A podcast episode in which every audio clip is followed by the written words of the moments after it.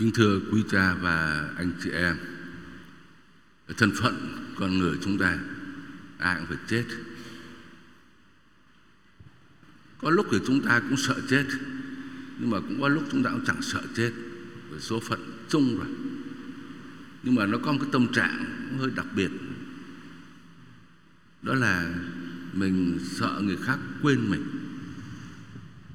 ai cũng dễ bị quên, ngay cả ông bà, cha mẹ trong nhà cũng dễ bị con cái quên. Nhưng mà có lẽ chúng ta cũng phải chia sẻ với nhau thật cái điều này, là anh em linh mục chúng ta là cũng dễ sợ là bị người ta quên. Và quả thật, các linh mục hay bị quên nhiều lắm. Đó là cái thực tế thôi. Ngày hôm nay chúng ta quy tụ nơi đây để chúng ta nhớ. Chúng ta nhớ tới các đức giáo mục, nhớ tới các linh mục trong tổng giáo phận của chúng ta đã qua đời. Chúng ta nhớ để cầu nguyện cho các ngài. Và chúng ta muốn nói rằng chúng ta không quên các đức giáo mục và các linh mục.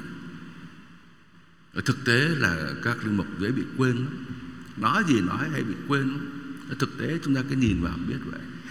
Chúng ta nhớ tới các ngài để chúng ta dâng thánh lễ cầu nguyện. Trong bài đọc thứ nhất, Judah Maccabeo đã nhớ tới những người chiến binh đã qua đời. Sau khi chiến đấu để bảo vệ cái niềm tin vào Thiên Chúa, để bảo vệ cái giao ước, thì một số binh lính đã bị chết. Và bây giờ Judah Maccabeo đã làm công việc đạo đức, đó là ông quyên tiền, ông xin lễ cầu nguyện cho những người khi chiến đấu đã qua đời.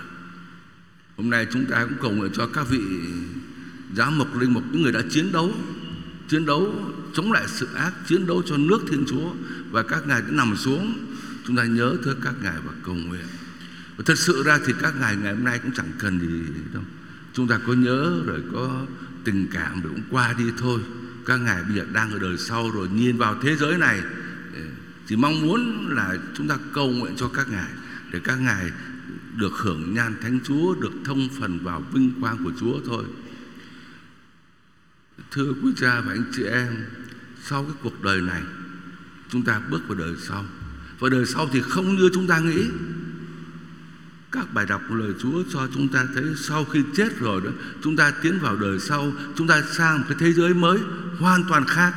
Một thế giới vinh quang, một thế giới tươi sáng, một thế giới hoàn lạc Sách Khải Huyền nói là tôi nhìn thấy Jerusalem từ trên trời mà xuống rực rỡ, sang trọng.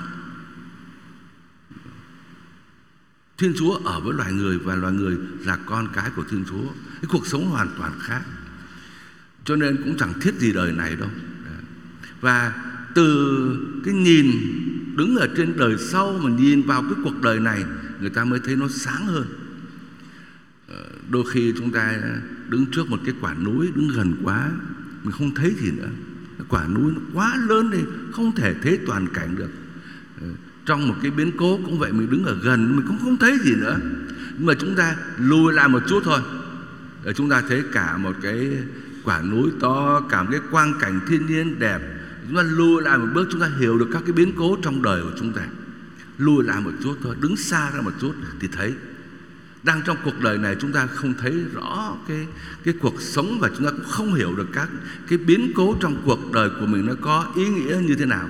Nhưng mà nếu mà đứng xa ra một chút, nghĩa là đứng trên cái quan điểm của đời sau, đứng trên cái quan điểm của mặc khải kinh thánh mà Chúa đã tỏ cho chúng ta thấy, thì mình nhìn vào cuộc đời này, mình thấy nó khác. Cách đây ít lâu tôi tình cờ tôi đọc lại một cái bài ờ, của cha Nguyễn Tầm Thường ờ, tự do và cô đơn trong quyển sách đó. Ngài kể lại cái ngày tạo mộ. Sau khi ờ, ngài tưởng tượng là ngài đã chết rồi và sau 3 năm thì ngài trở lại xem trong cái ngày tạo mộ 3 năm thì người ta làm cái gì. Ờ, tôi đi về giáo xứ đấy, tôi cũng hồi hộp lắm. Từ sáng sớm để xem hôm nay 3 năm sau khi tôi chết thì người ta sẽ làm cái gì. Ờ, tôi cũng ờ, nhớ lại, khi tôi chết thì có trống, rồi có kèn, có vòng hoa, có khóc lóc, đủ mọi sự. Hôm nay ba năm sau tôi trở lại xem có cái gì không? Tôi chờ mãi 8 giờ rưỡi rồi, sắp tới giờ lễ của sứ Chí Hòa rồi, không thấy gì hết. Chờ xem có cha nào đến, mà ít lắm không đủ các cha trong địa phận. Không đủ, ít nữa này, đó. Rồi tôi chờ xem làm sao giáo dân cũng được lèo tèo mấy người. Chờ, không thấy gì hết. Chờ tới chiều. Thôi giờ này muộn rồi, chắc không ai đến đâu. Cho nên tôi rời khỏi nghĩa trang, rời mộ của tôi. Đấy, bia mộ vẫn còn đấy.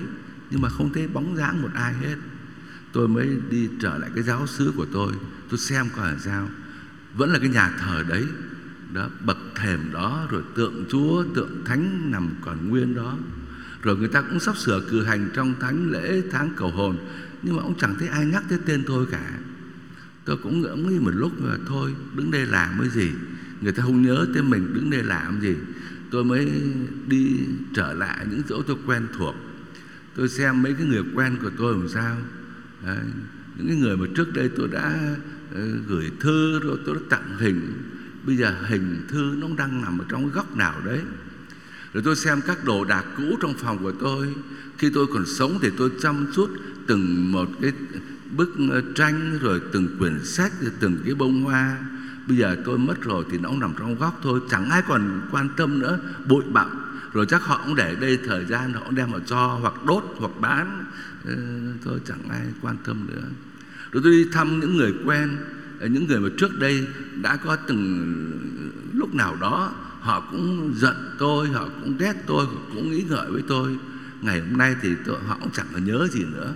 Rồi tôi đi xem thăm những cái người mà trước đây tôi cũng bực với họ. Tôi bực với họ mà họ không ghét tôi. Rồi ngày hôm nay cũng chẳng còn gì nữa. Ở trước kia thì ừ, bắt tay cười vui vẻ rồi thì khóc lóc rồi rời xa nhau thì quyến luyến. Ngày hôm nay thế mọi sự nó chẳng còn gì nữa ngài tưởng tượng cái ngày tạo mộ sau 3 năm nó như thế. Và mình ngẫm nghĩ rằng đấy, sau khi tôi chết nó chẳng còn là cái gì quan trọng lắm. Nhưng mà khi còn đang sống tôi quá quan trọng về chuyện đấy. Tôi quá quan trọng hóa những cái mối tình cảm những cái thân thương những cái sự giận ghét. Rồi thì làm công trình này làm công trình kia. Hôm nay mọi sự không ai nhớ nữa. Thưa quý cha và anh chị em chúng ta đứng lùi lại một chút thì mình thấy thấy rõ. Ừ. Đứng trên cái cái cái quan điểm của đời sau, mình nhìn vào cuộc đời này thì mình thấy nó chả là cái gì hết. Thế mà khi còn sống, mình quá bận tâm tới những cái điều không quan trọng. Cái điều quan trọng nhất mà chúng ta phải bận tâm đó là gì? Đó là làm sao để chúng ta được sống với Chúa? Chúng ta được thực sự đi vào trong cái thế giới của Thiên Chúa cái thế giới của đời sau. Chúa Giêsu khẳng định với chúng ta như đã nói với Marta thầy là sự sống lại và là sự sống. Đấy mới là điều quan trọng nhất. Thành thánh Jerusalem từ trên trời mà rơi xuống mà xuống đất này đó, đó là điều chúng ta sẽ vào và đó mới là cái điều quan trọng và đó là cái điều để đáng cho chúng ta đầu tư. Còn tất cả mọi chuyện khác nó cũng qua đi hết thôi nó không đáng kể gì hết. Và quả thật nếu chúng ta cũng tưởng tượng mình nằm xuống và mình tạo mộ thì cũng vậy thôi. Chúa Giêsu khẳng định, thầy là sự sống lại và là sự sống. Từ cái quan điểm đời sau chúng ta xây dựng cuộc đời này, chúng ta không chạy trốn cuộc đời, nhưng mà đứng lùi xa ra một chút, chúng ta hiểu được ý nghĩa cuộc đời và chúng ta biết là mình đang đi về đâu để mình đầu tư cho đúng thôi chúng ta xây dựng cuộc đời này với cái tầm nhìn hướng về đời sau. Chúng ta sẽ chăm chút những điều gì là quan trọng, những điều gì là thiết yếu, những điều gì không qua đi. Tình yêu thương, chân lý, sự hiệp thông trong giáo hội, phục vụ lẫn nhau, những điều đó không qua đi. Chúng ta quan tâm tới những điều đó nhiều hơn. Còn tất cả những công việc của chúng ta làm, công trình xây dựng những bận tâm của chúng ta, tất cả mọi sự sẽ qua đi hết. Ngày tạo mộ chúng ta về sẽ không ai nhớ tới chúng ta nữa. Nhưng mà không sao, chúng ta được chúa nhớ tới. Chúng ta được nhớ trong trái tim của chúa, đó là điều quan trọng. Chúa Giêsu nói Chúa là sự sống lại và là sự sống. Nếu chúng ta tin vào Chúa, thì chúng ta sẽ không phải chết. Mà ở đời này, dù chúng ta có chết, chúng ta cũng sẽ được sống. Và ai sống và tin vào ta, người ấy sẽ không phải chết đời đời. Bám vào Chúa Giêsu liên kết với Chúa Giêsu cuộc đời chúng ta được sống và kín múc sự sống từ nơi Chúa Giêsu tôi mới đọc một cái bản ờ, tin, một thông tin thôi, là có một ông nông dân nào đó ở dưới miền Tây đó sau nhiều năm nghiên cứu thì ông đã cấy ghép cái cây chanh dây đó. Ông ghép vào cái cây nhãn. Cái nhãn thì ngọt chanh thì chua. Nhưng ông đã thành công ông ấy ghép cái chanh dây vào trong cây nhãn. Và kết quả là cái quả chanh rất là hấp dẫn. Nó không còn chua nữa mà nó ngọt hấp dẫn nó cái cái cái, cái chất ngọt của cái cây nhãn. Nhờ cái sự ghép đấy bản thân chúng ta chỉ là chua chát thôi.